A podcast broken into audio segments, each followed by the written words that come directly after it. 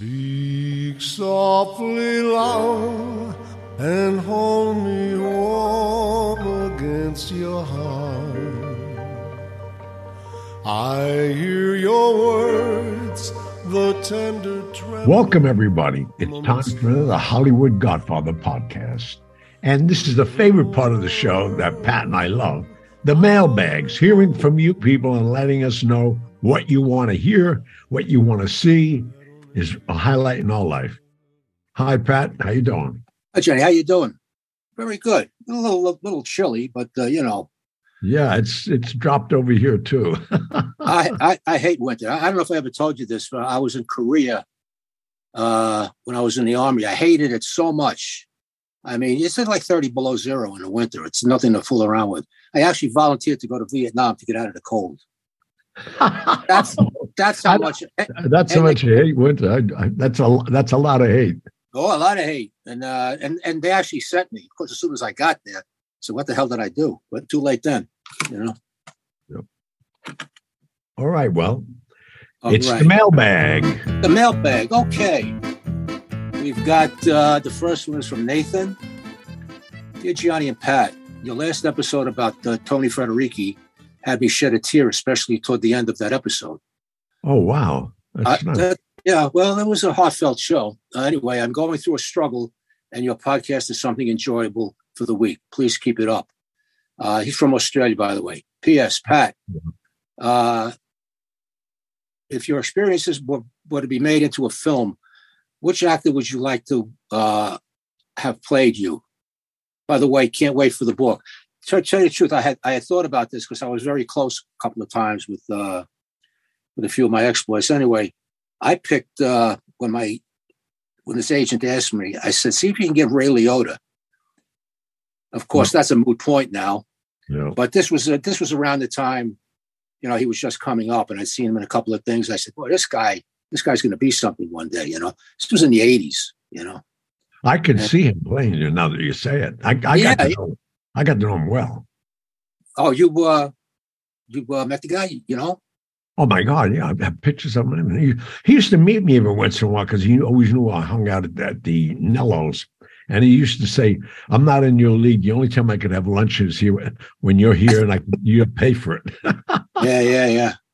But uh, yeah, that's I would think uh, definitely Rip, uh, Ray Liotta. But anyway, uh, apparently you and I uh, hit uh, hit a, couple of heartstrings out there with the uh, with the episode we did last week on Tony. Well, that's great, though. That's I mean, he deserves it. What a guy! I Yeah. mean, Yeah, he does. I've been getting so Uh-uh. many response myself, just personally. And uh, we're going to talk a little bit more about the book uh, later after the emails. But for those of you who uh, who, who like that episode, uh, Tony uh, is actually going to be a character in the book, uh, and he, he plays a very prominent role. Uh, and once again, this is fiction, but we got permission to use his name. Yeah, we're going to memorialize him because that's where he belongs. He needs to stay in our lives, yeah, uh, we dedicated. especially mine. Yeah, there you go. I mean, I, I knew him casually, but Gianni knew him very well. Uh, we actually dedicated the book to him, uh, and uh, that's that's the least we can do. He's, he's quite a guy. Quite a guy. All right, moving along.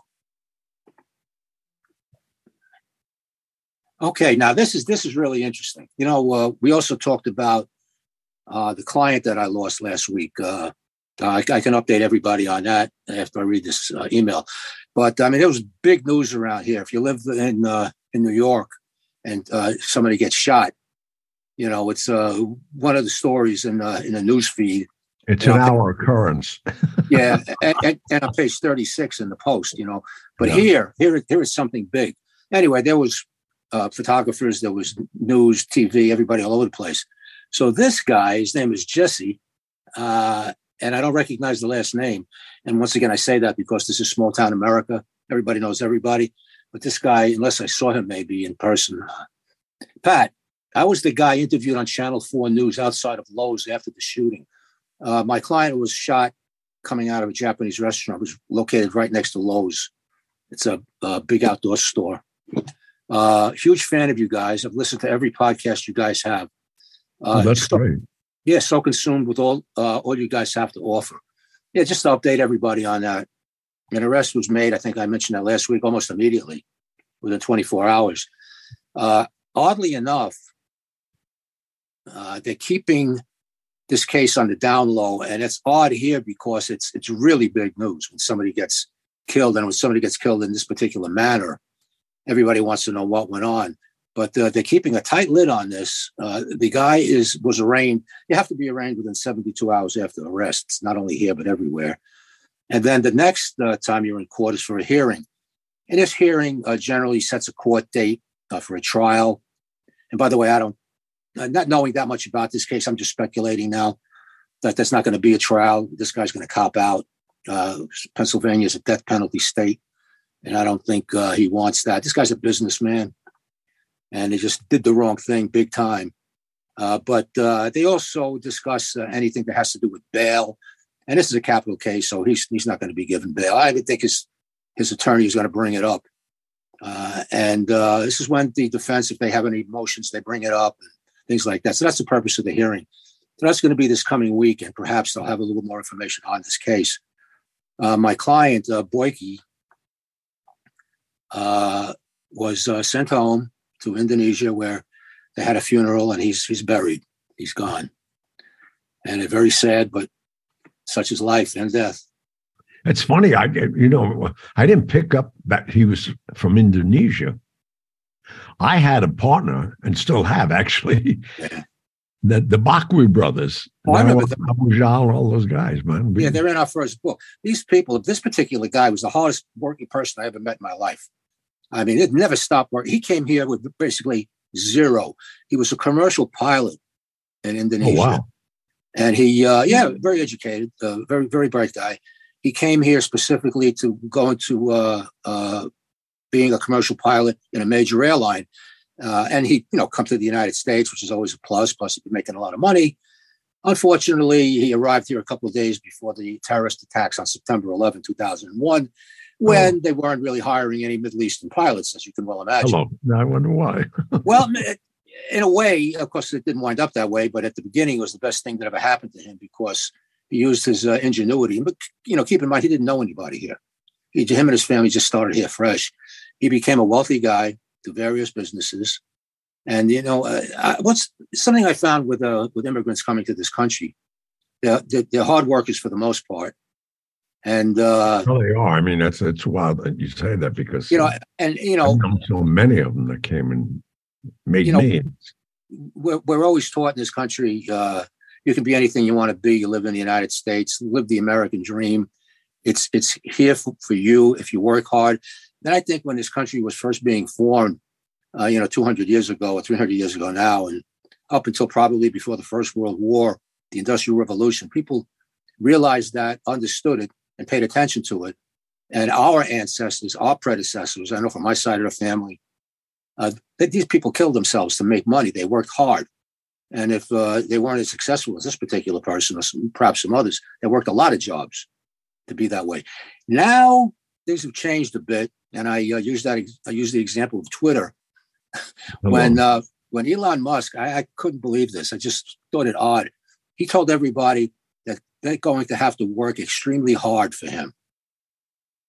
People quit in droves. I mean, thousands of people left Twitter because they were told they would have to work hard. Well, that's the whole. I mean, it's funny you should say that because you know, even me with all my kids and everything else, this new generation, they just think they're privileged, man. And, um, and yes, Biden, the Biden administration didn't help by giving all these stimulus checks. yeah, it's throwing all the money around. Uh, yeah, you know, you know, we, we don't want to slam any particular generation. I mean, there's industrious people in, in every generation, but uh, we we as time goes on in this country, you know, technology changes.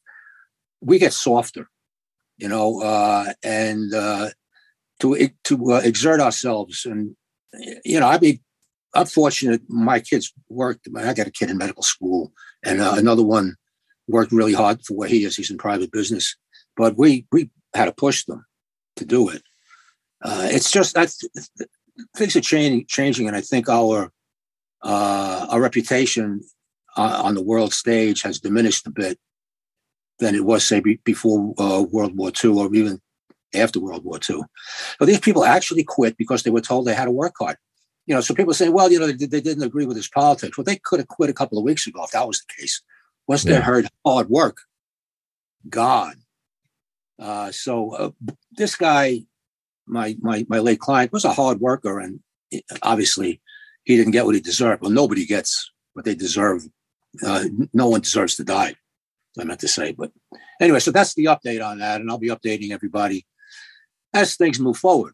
So uh, anyway, uh, uh, uh Jesse, obviously, I've seen you in the neighborhood, and you've seen me. So I don't know what you look like, but the next time you see me on the street, stop and introduce yourself. You know, now if this would have happened, yeah, think about this. If this would have happened in New York, and some stranger just comes up to me on the street and starts talking to me, I'd be thankful that I'm armed. You know, but but here's a different story. You know, everybody's very friendly. It's a very nice area. So anyway, uh, uh, Jesse, I don't want to mention your last name, but uh, uh, you know, if you see me, stop. Let's let's talk. Please. All right. Put them on the show. Put them on the show. Absolutely. What did you see? All right. Okay. This is uh, for Gianni from James. Gianni, when my brother started uh, a painting business in Pittsburgh a couple of decades ago, he uh, established people gave him advice to watch The Godfather to see how business works.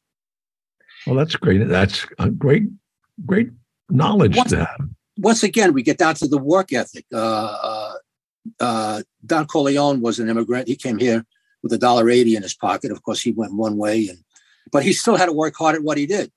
You know, it's the the bottom line. But anyway, he was instructed to watch The Godfather, and uh, he goes on. Uh, since you are a successful uh, uh, entrepreneur and were in The Godfather, in addition to many other movies and television, can you relate the lessons in running a business uh, with themes from the movie? By the way, 20 years later, my brother Bill still runs his business and employs about two dozen people. That's great. See, worked so, out. What have you learned? And did what I've learned, I mean, it's funny that, that you should say that because my grandfather reminded me so much of Don Corleone, the philosophy of life and family and dedication and and a work ethic. Go to work. And yeah. he did. I mean, Don Corleone had Genco Olive Oil. He had a lot of legit, legitimate businesses. And again, during that time, it uh, you gain your respect and your loyalty by the way you treat people. Yeah, you know, uh, did you? I realize you spent a lot of time in, uh, in a polio ward as a child, but uh, this is something I never asked you. I, I realized when you got out, uh, uh, uh, uh, Frank Costello spotted you, and then your your career and everything else you did after that was launched. But did you do anything prior to that? Work no, I mean, the only thing I did was take advantage of. First of all, I had to reanalyze myself physically, and I did that at the age of twelve and took my deformity or my paralysis and started selling ballpoint pens. Why ballpoint? Well, they just came out, so it was new. Yeah. And my grandfather introduced me to Leo Rabinowitz. And my, me getting the job in Magnotti's Bakery, unbeknownst to me, was the greatest thing physically I could do because of the exercise and the coal ovens and the heat and no humidity and the flour in the air and just mixing 50 pound bags of flour by hand. I mean, if I said to you I thought that out, I didn't. It was all accidental. You know, in, in reality, that uh, that uh, must have helped you get uh, dexterity back. Oh yeah, oh it did. Yeah, those of you who don't know who Leo uh, Rabinowitz was, he was uh, the the source, so to speak, for Gianni's pens. Yeah, he owned a stationery store on Delancey Street. Him and his brother. And my grandfather went there numerous times for pencils and pads for the club because they always played Ziginette and always every every Italian club had, you know, scratch pads for keeping score of whether it's gin rummy hearts or whatever you're playing. but it opened a whole new door to me. Ballpoint pens, you know. So he, he gave you the, he gave you these pens on credit. At, not at first you know, I, I convinced them to give me 50 pens for overnight.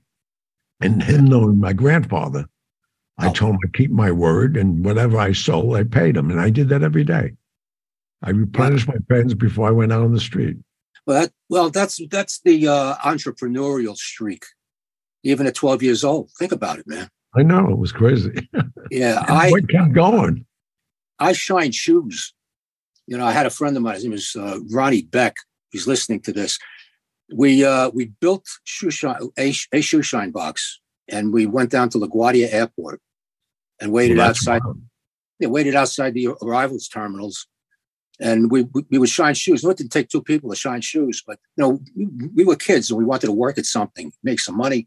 I forget Right. what we were charging back then. It was a long time ago, and Probably uh, 25 cents a shine. probably something like that. But you know, p- people coming out, they throw you a dollar. A dollar was a big Yeah, deal in yeah. Oh, yeah. the fifties. But anyway, we did this for a while, and then you know, you go to different schools, you drift apart. About five years ago, through Facebook, Ronnie Beck found me, and uh, he reintroduced himself. I said, I, "Can you believe this?" So the internet is good for certain things. You know, I mean, uh, I, Yeah. I'd seen this. I hadn't seen this guy since I've been like maybe 12, 13. Wow. Yeah, I asked him if he was still shining shoes. It sounded like a scene out of out, out of Goodfellas. Get your, get your shine box. No, he says, "No, I'm way beyond shiny shoes." Yeah, he became very successful. God bless. him- nice, though. Are you staying in touch with him? Yeah, I mean, through Facebook. I think we talked once or twice. I, I had a big crush on his sister back then. But then again, you know, you're 12, 13 years old. Anything in a skirt, you have a crush on. You know, so Hello. yeah. Okay. Especially, if- especially if she looked like Annette Funicello in those days. Yeah, well, I had a crush on her So I don't know one one kid that didn't. Hello. There was a television show on uh, Disney in the afternoon called Spin and Marty, and she was in it. And uh, I mean, every every young male ran home, no matter what they were doing, to watch Annette Funicello. And you, you you might ask why? Let's put it this way: she developed early. You know? Yeah. And But you know what's so funny? And we I never spoke about this. She married a good friend of mine, 12. Jack Oh yeah, Gilardi from But Jack Chicago. Right? Yeah, and uh, he was a big TV agent. And Annette, I mean, talk about blossoming early. yeah, yeah. She's She young. blossomed. She blossomed pretty well, even Yeah, and she- older then on. She did a lot of uh, beach movies with the Frankie Oh, yeah. Avalon. They were Frankie good friends. Beach Blanket Bingo, and all these. Yeah, Muscle Beach. Oh, I mean, I think the list went on and on. I mean, you watch them now; they're on AMC every now and then. Oh, and I was- so lame. Years, so I just I'm going to look at this, and I'm looking down and say, "The hell did I see in this?" You know, I know. the, Yeah. the bathing the suits. scripts, the, the scripts were very not, you know, not Yeah. sophisticated at all. and uh, and uh, the, the bathing suits on these girls were like suits of armor. I mean, you, you saw nothing. But back then, it Hello. was girls in bathing suits. You know, but she, I mean, she she died a terrible death. Oh my God, for a long time too. And I, I, I saw her a lot in the neighborhood, and uh, you know her her brother Joey, I got to know very well. He became an agent also because of a Jack, but uh, seeing her in that wheelchair and Yeah. So, def- I mean, she, I think she had um, MS, wasn't it? she, yeah, she had MS, but you know, there's degrees of MS, and she had it Mhm. really bad. Really bad. Oh, I know people with uh, with MS. Uh, in fact, a woman that I work out with in the gym's had it for 20 years. I mean, you can see she has it. She doesn't uh, walk with a steady gait, but she's had My it 20 older years. sister has it, isn't it? Yeah, too. Yeah, right. You told me that. When uh, Annette got it, I mean, she she she got slammed. Oh my God, yeah, Yeah, uh, but what a shame too. She died young. yeah. Okay, moving on. I hope there's something more pleasant because, like I say, we don't uh, look at these emails before you do. Okay. From George. Uh, he's got a couple of show, show suggestions. Oh, Suggestions. good, good, good. Mentioned some names, but uh, Morris Levy. Uh, Morris Levy. Wow. you know him from the from uh, uh, Roulette Records.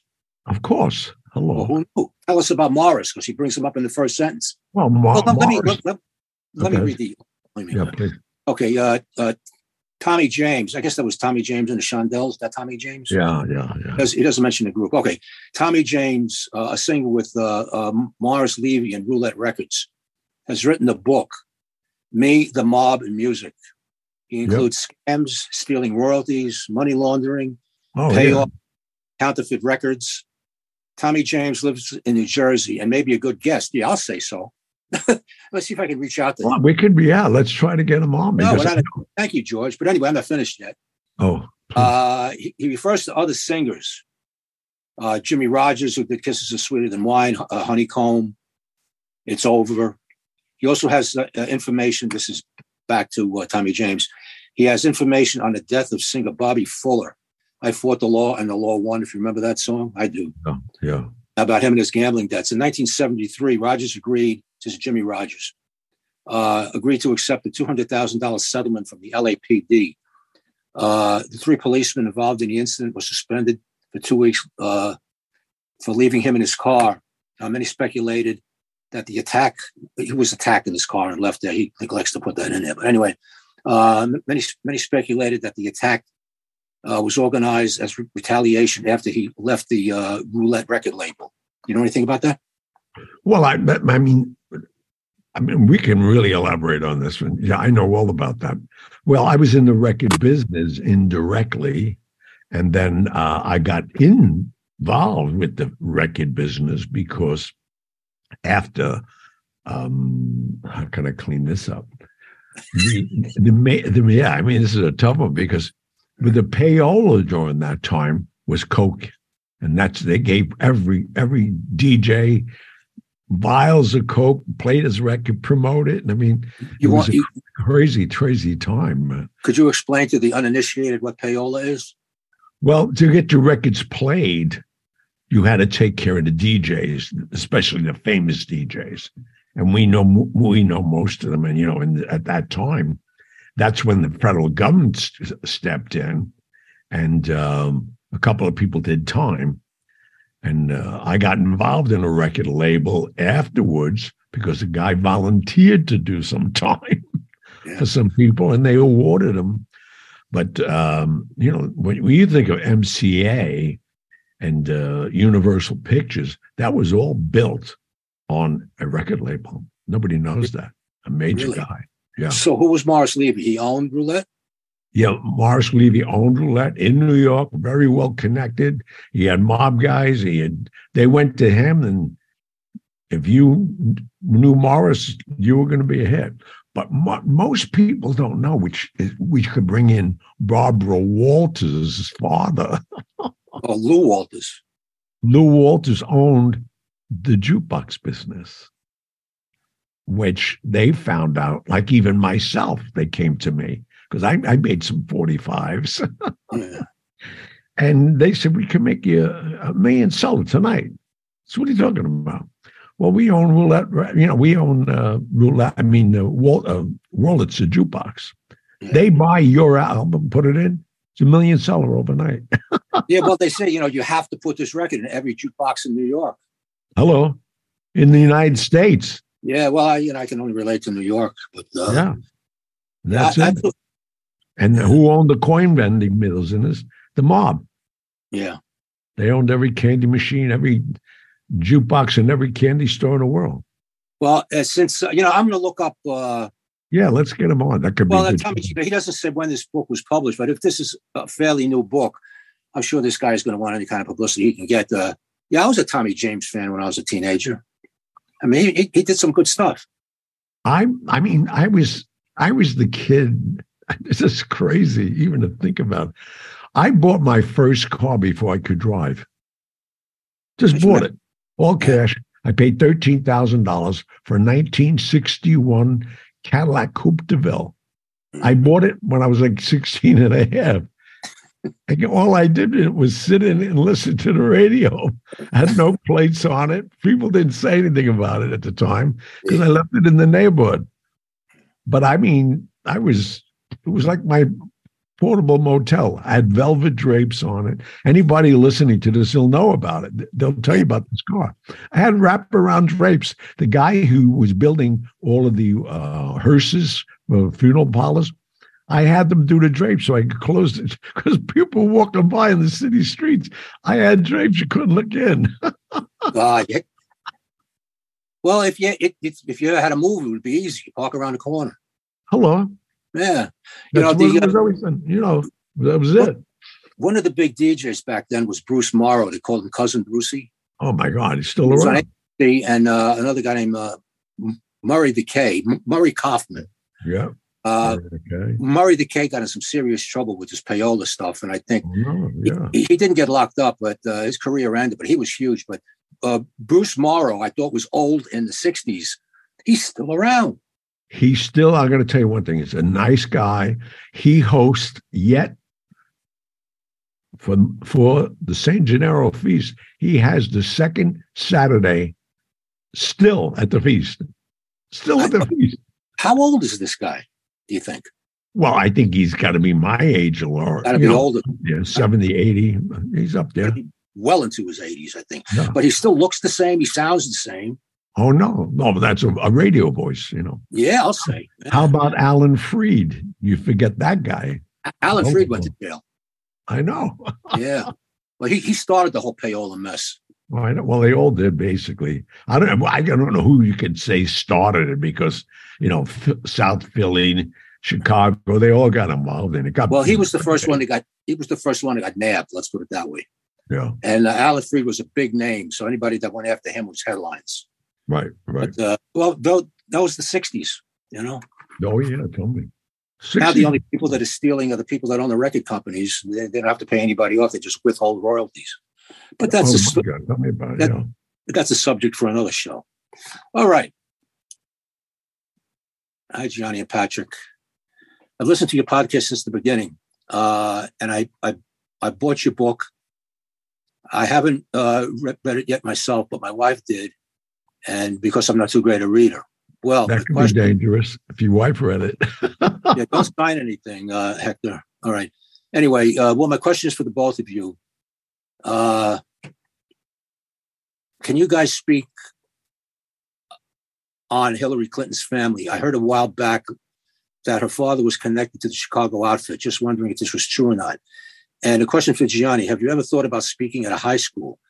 I would uh, love, I would love for you to come to my kid's high school. My son Junior is graduating, and I think uh, you speaking would be a great inspiration for kids on how you fought diversity in your lifestyle in your life, and maybe you could come share that with kids.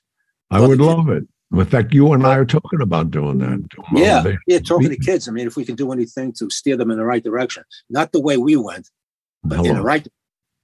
But And I mean, I was- I, would, I love to get. In fact, whoever the, who wrote this, please get in touch with us soon Yeah, get in touch with them.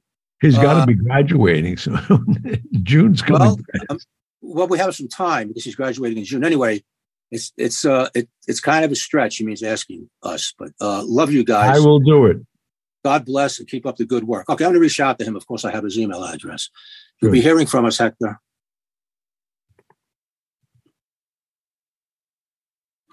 That, that was something you and I want to do anyway. We should do Yeah. it and film this one. You know, I, I spoke uh, when when uh, Zach, my my youngest boy, was in elementary school. I spoke uh, uh, at uh, an assembly. They wanted me to talk about Vietnam, and I was uh, introduced by by one of the students, and they were mispronouncing everything, and you know, uh, but you know, I had to be very careful about what I said. I stuck to the politics of it, things I don't want to scare anybody, but Yeah, Uh, uh, you know, they, they hang on your every they hang on your every word, you know, because you're like you're the guy in the Oh, movies. Yeah. I'm the guy that was a cop. They don't know any real. I can't say that because some local police officers might be listening. But Yeah. you know, you, you you don't see you don't see cop shows about small town police officers. It's always big cities, SWAT teams, and whatever. So I always got a good reception. I spoke at a couple of schools. Uh, okay.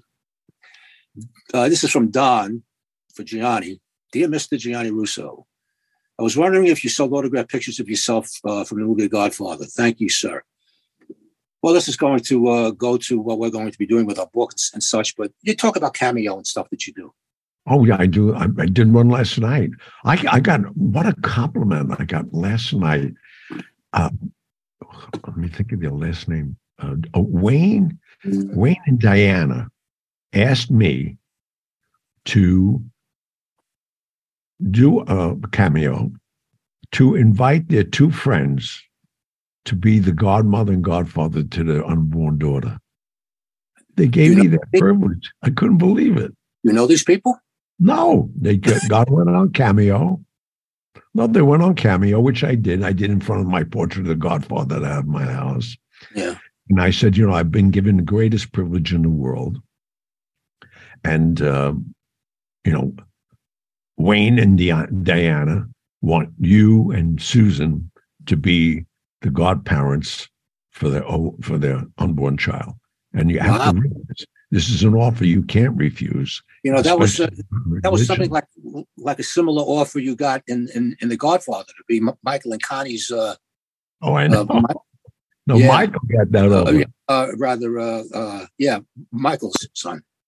Yeah, yeah but, but the funniest thing about that, as you know, and, and anybody watched the storyline, the only reason he said he would do it because he'd be on the altar while they were massacring everybody else. Yeah, right.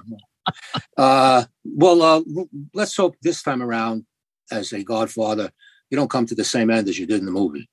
Oh no, please no. no. Yeah, oh, I'm not going to be the Godfather. No, I'm just. I just. They asked me to make the. Ask the people in this cameo, and oh, I had. I had to do it by seven o'clock last night because at eight o'clock they were playing the cameo at this party and these people didn't know they were going to be asked. Oh, and, then, uh, and then I sang the theme from The Godfather. Okay, so just so uh, just so people know what what, com- what Cameo is, why don't you tell everybody? Well, Cameo is a website that I found out about, and it's been, I mean, very lucrative for me, where you go on to Cameo and whatever you want me to sing, make announcements, they pay me and I do it, and you keep it on your phone for the rest of your life. But it, it, uh, yeah, I think I think it's it's a great service, very unique. That's for certain. Oh my um, god! So, and what about uh, what about autograph pictures? Do you sell those? Oh yeah, I mean they could just tell us and we'll send it to them. Just okay, and, an email. And we'll be selling autograph copies of our new book also. Yeah, you uh, just need about, to send us the uh, you know self-addressed envelope to you with the postmark on it, so yeah. we know where we're sending it. To include it to ours, and we'll send you autograph books. Yeah, without a doubt. Okay, we're going to uh, tell you the logistics of that when the book comes out. We'll be talking about that after the emails. Anyway, time to sell some products. All right, please. Don't go nowhere. We know where you live. We'll be right back. Today's show is being sponsored by Corleone Fine Italian Food Products. This sponsor really means a lot to me. Corleone Fine Italian has taken the heart and soul of the Godfather films and created a line of food products that include pasta sauce, balsamic vinegar from Modena, Italy, Genco extra virgin olive oil from Sicily. They created delicious pasta sauces, marinade, tomato basil, arrabbiato, and my favorite, Clemenza's meat sauce. You will be amazed. You will think your grandmother made the sauce herself. CorleoneFineItalian.com. That's CorleoneFineItalian.com. All right, we're back. Okay. I like that we're getting all this interaction with with our audience. Yeah, well, you, you know what it is, uh, and we've, we've heard this before. We actually do it. we, we, tell somebody oh, yeah. something, we do it. Um, you have any questions? Just ask them. You want something done? Just ask. If it's within our capability to do it, we'll do it. Anyway, this is from Antonio from the UK. Hello, Gianni and Patrick. The show is great as always. I have two questions, if you don't mind. Uh, I've been reading about the former mayor of New York, uh, Mayor David Dinkins. On a previous episode of yours, his name came up, and Pat commented he was one of the worst mayor, New York mayors ever. Uh, and unless I'm mistaken, Gianni uh, seemed very surprised to hear this comment. Could you both elaborate on uh, on how you regard him? Second question: Do you think the mob would be uh, do you think the mob would have been as powerful in the United States as they became if prohibition had never happened? Well, let's get it. No. Let's, let's get to Dinkins first. Okay. Uh, he, Dinkins, Dinkins, I was very popular with, and he with me. And as you know, I, I wasn't my family and all that wasn't my priority. But uh, just to stretch my friendship with him, I had him change two streets in New on Staten Island, one named after my father, which you know, I just, who, who, I just you know did it just to get him crazy. Yeah. And then my grandfather on the other side of the coin, who was so respectful, he made a novena to my grandmother, who was Napolitan from Naples, and her patron saint was um, a Lady of Mount Carmel. The feast day is July 16th. And why I find this so remarkable, I went to Mayor Dinkins. He sanctioned an, an acre of property on Amity Place on Staten Island as a national park. You go on it right now. And why that may not mean anything to anybody else but me and my family. Once you're a national park, you become a property of the of the United States. It's a national park. So hmm. we don't pay taxes anymore. They keep the upkeep on it. Yeah. And and my grandfather built this shrine, you will not believe, Pat, at little little pebbles. You could walk into it. There's three chapels. Wow, I didn't know that. I know, and he started That's, building. You got to go on and see it. I mean, it's so it's it's remarkable. Gee. And he did this that all his sons would return from the war.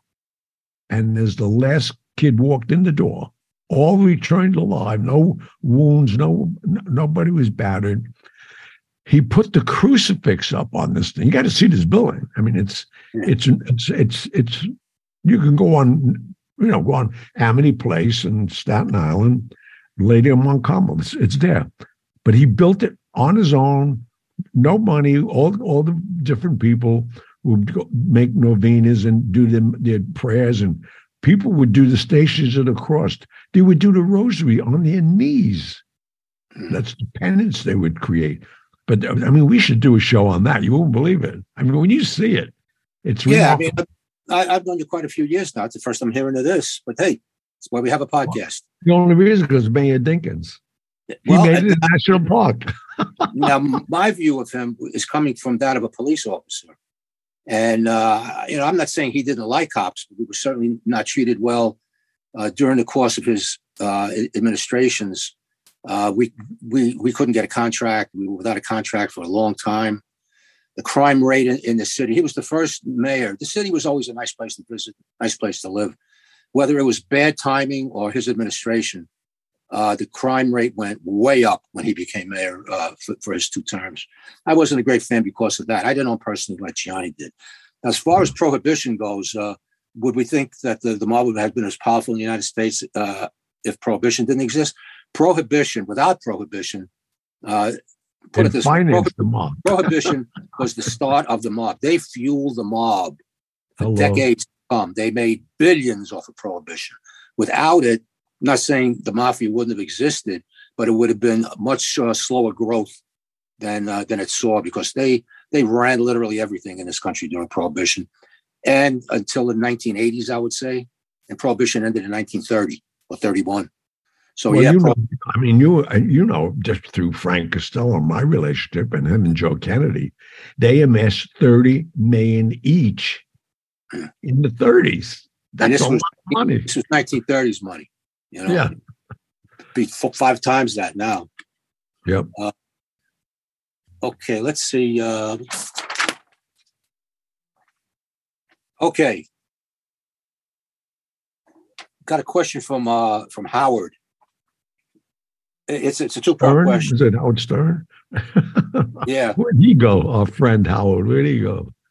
Howard, if you're listening, you should I, be tuning in. This is what your show used to be. Yeah, I understand he's got a radio show now. Well, we'll talk about that one day. All right, two questions. Do you know who the oldest and the youngest guys were to get made and how old they were? The youngest guy I know personally and got to know many, many years later, and so has the world. The story goes, and I got it from the, the source right out of Sicily. Carlo Gambino came to America made at 17 as a made man. Okay. He That's was the youngest one I know. Okay. He was one year late. Uh, in 1930, a guy by the name of Harry Riccobene, 16. He was in this country, though. He was made in this country. Wow. Now, now I'm thinking I can just picture this. kids in high school has to leave after recess, after after milk and cookies to go get made. I mean, 16 years old.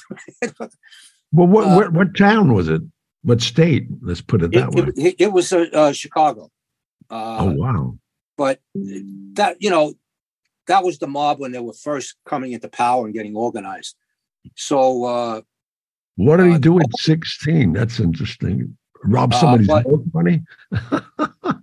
and but that was the old mob that were trying to get people, and maybe they were taking people out young. They didn't know anything about opening books, closing books.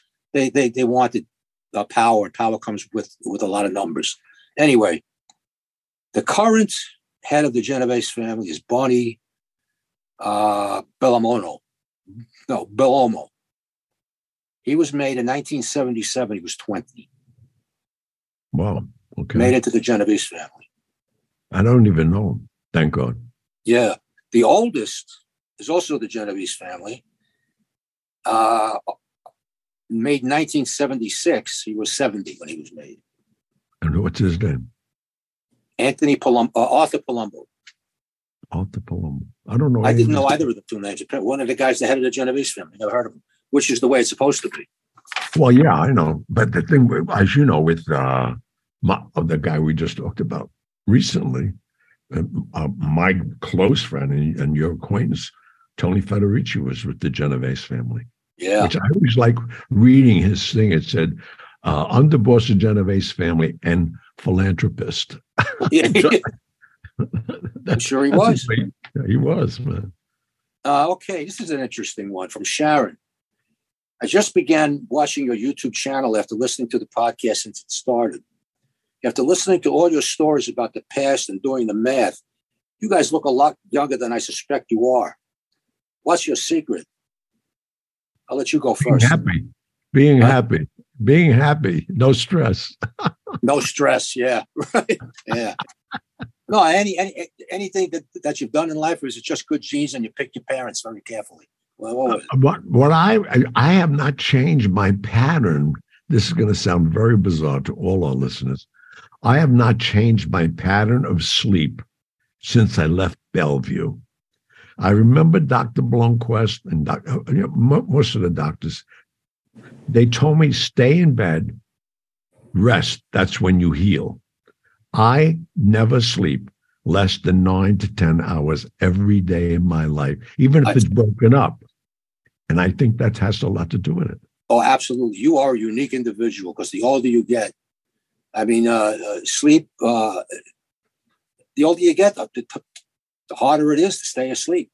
But for me, uh, all my relatives, uh, there was, uh, my father had like 10 brothers and sisters, and nobody, except for one guy, nobody survived past 60.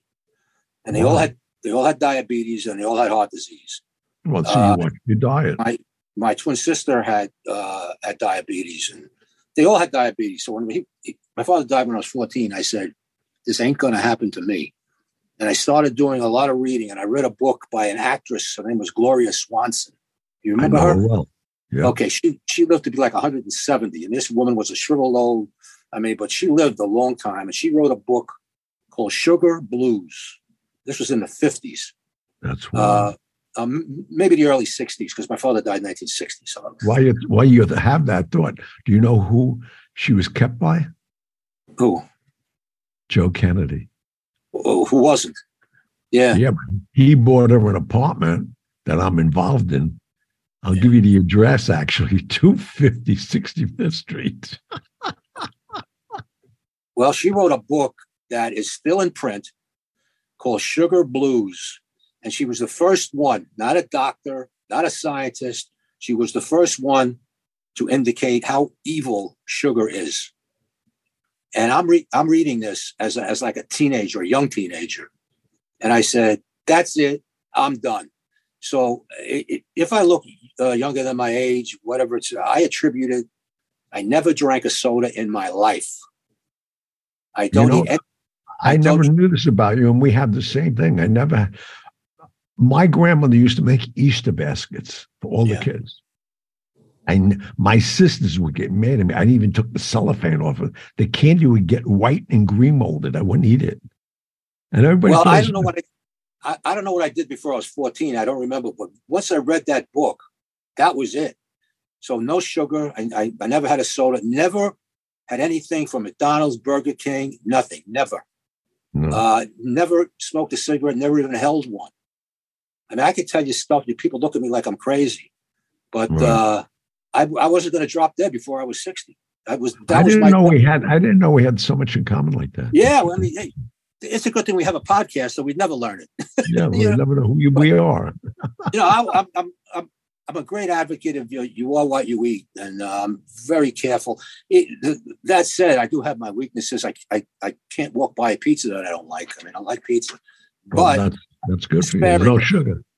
yeah, well, that, but still, it's it's it's uh, it's dough and it's carbs, which turns into sugar. But I'm extremely. No, but the careful. bottom line, you everything in moderation. You know, that's yeah. how I, uh, booze, everything. You just don't abuse yourself, and and you'll you'll you live to be old unless you get hit by a bus. So be careful crossing the street. And look at me. I've been shot, stabbed, and throat cut, and I'm still here. there you go. But hey, the day isn't over, man. You never know. Be, be careful. All right. Uh, okay. Here's one from uh, Eddie for Gianni. And I guess me too, looking at the question. But you know more about this than I do. All right. I'm a long time listener and look forward to your new book. You mentioned the title as The Sixth Family. Does this mean a mafia family? Without telling the plot, how realistic would it be to actually start a sixth family in New York? Well, read our book, you're going to find out. exactly. You know, you, I'm sure, what's this guy's name? Okay, Eddie, you've heard that anything is possible? Anything is possible. When you're dealing with an organization that thrives and exists on fear and uh, and keeping order by violence, anything is possible. So we'll, we're not going to give anything away about this book. We're going to talk talk about it for a little while after this, but uh, read the book and you might find out things that will answer your question. Yeah, your, your questions will be answered actually. Oh yeah, absolutely. Uh, keep, keep, keeping in mind what we wrote. What we wrote is fiction, except right. for the parts that are true. Okay, then. So that's it for the mail. And we just want to make an announcement that our book, and we've been talking about this thing forever. You're probably getting sick of listening to it. So now you get to read it. It should be dropping no later than Friday of this week.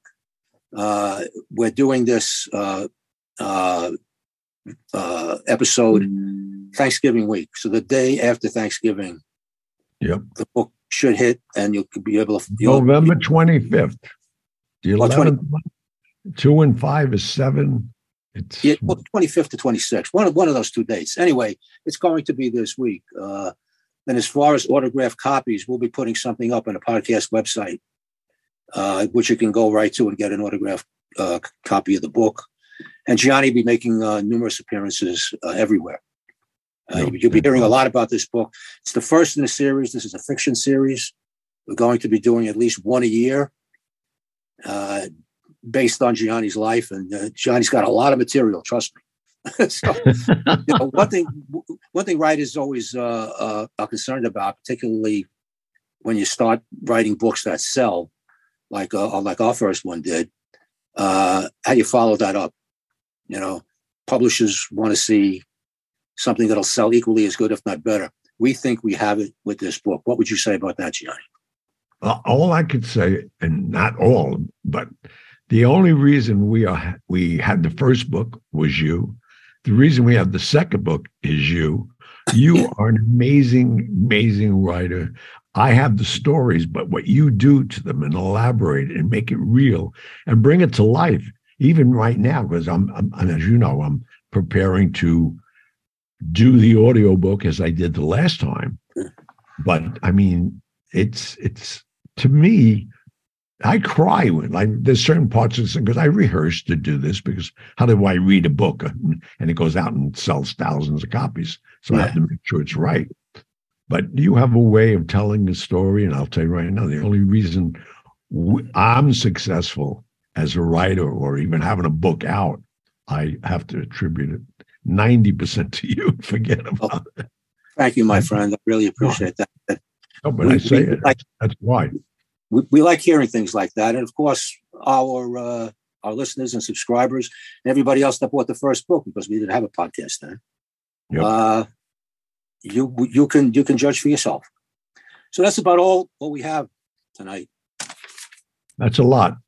And again, I, while we're on that subject, we do really thank you because there's, there's so many so many facets of our world today is because you are supporting it. And from the book, the book turned to the podcast, the podcast, who knows where this is going to go. And uh, we're giving back to the community. You're going to find out more about that. I just uh, formed a corporation, which is a 501c corporation, because it's a nonprofit, and we're going to be giving scholarships away to people in the needy, t- children, children. So you're giving us tremendous vehicles by your support. We appreciate it. And I, I, I know I speak for Pat when we come to that. We are uh, really, really blessed to have you so many years, three years now going. Four. Oh, oh, oh in radio years. I'm, I'm talking about. Oh, radio years. That, that, that's like radio years. years. I think it's ten. It's, I don't know how they how they even run that, but it's good. I'm trying to think of how old I would be in dog years. A hell of a lot younger. Anyway, come on. All right. Thank, thank, you all. God bless you. Yes. Tune, tune in next week. We'll see you next week. And have a happy Thanksgiving because we're oh, the yes, show please. out tomorrow please. on Wednesday. That's a wrap. God bless. If you're feeling sad and lonely, there's a service I could render. I'm the one who loves you only. I could be so warm, so tender. Call me. Don't be afraid, you can call me. Maybe it's late, but just call me. Thank you for tuning in to the Hollywood Godfather podcast. You can contact Gianni Russo, Patrick Picciarelli, or myself, Megan Horan, with your questions and comments through the contact section of our website, HollywoodGodfatherPodcast.com, which is where you can also subscribe to our weekly newsletter. You can also call and leave us a message at 646 776 3038. Remember to follow us on Instagram at Hollywood Godfather and on Facebook, as well as leave us a review on Apple Podcasts. We'd like to know what you like about what we're doing what you'd like to hear in the future, and anything else you might suggest to improve our podcast. Most importantly, hit the subscribe button.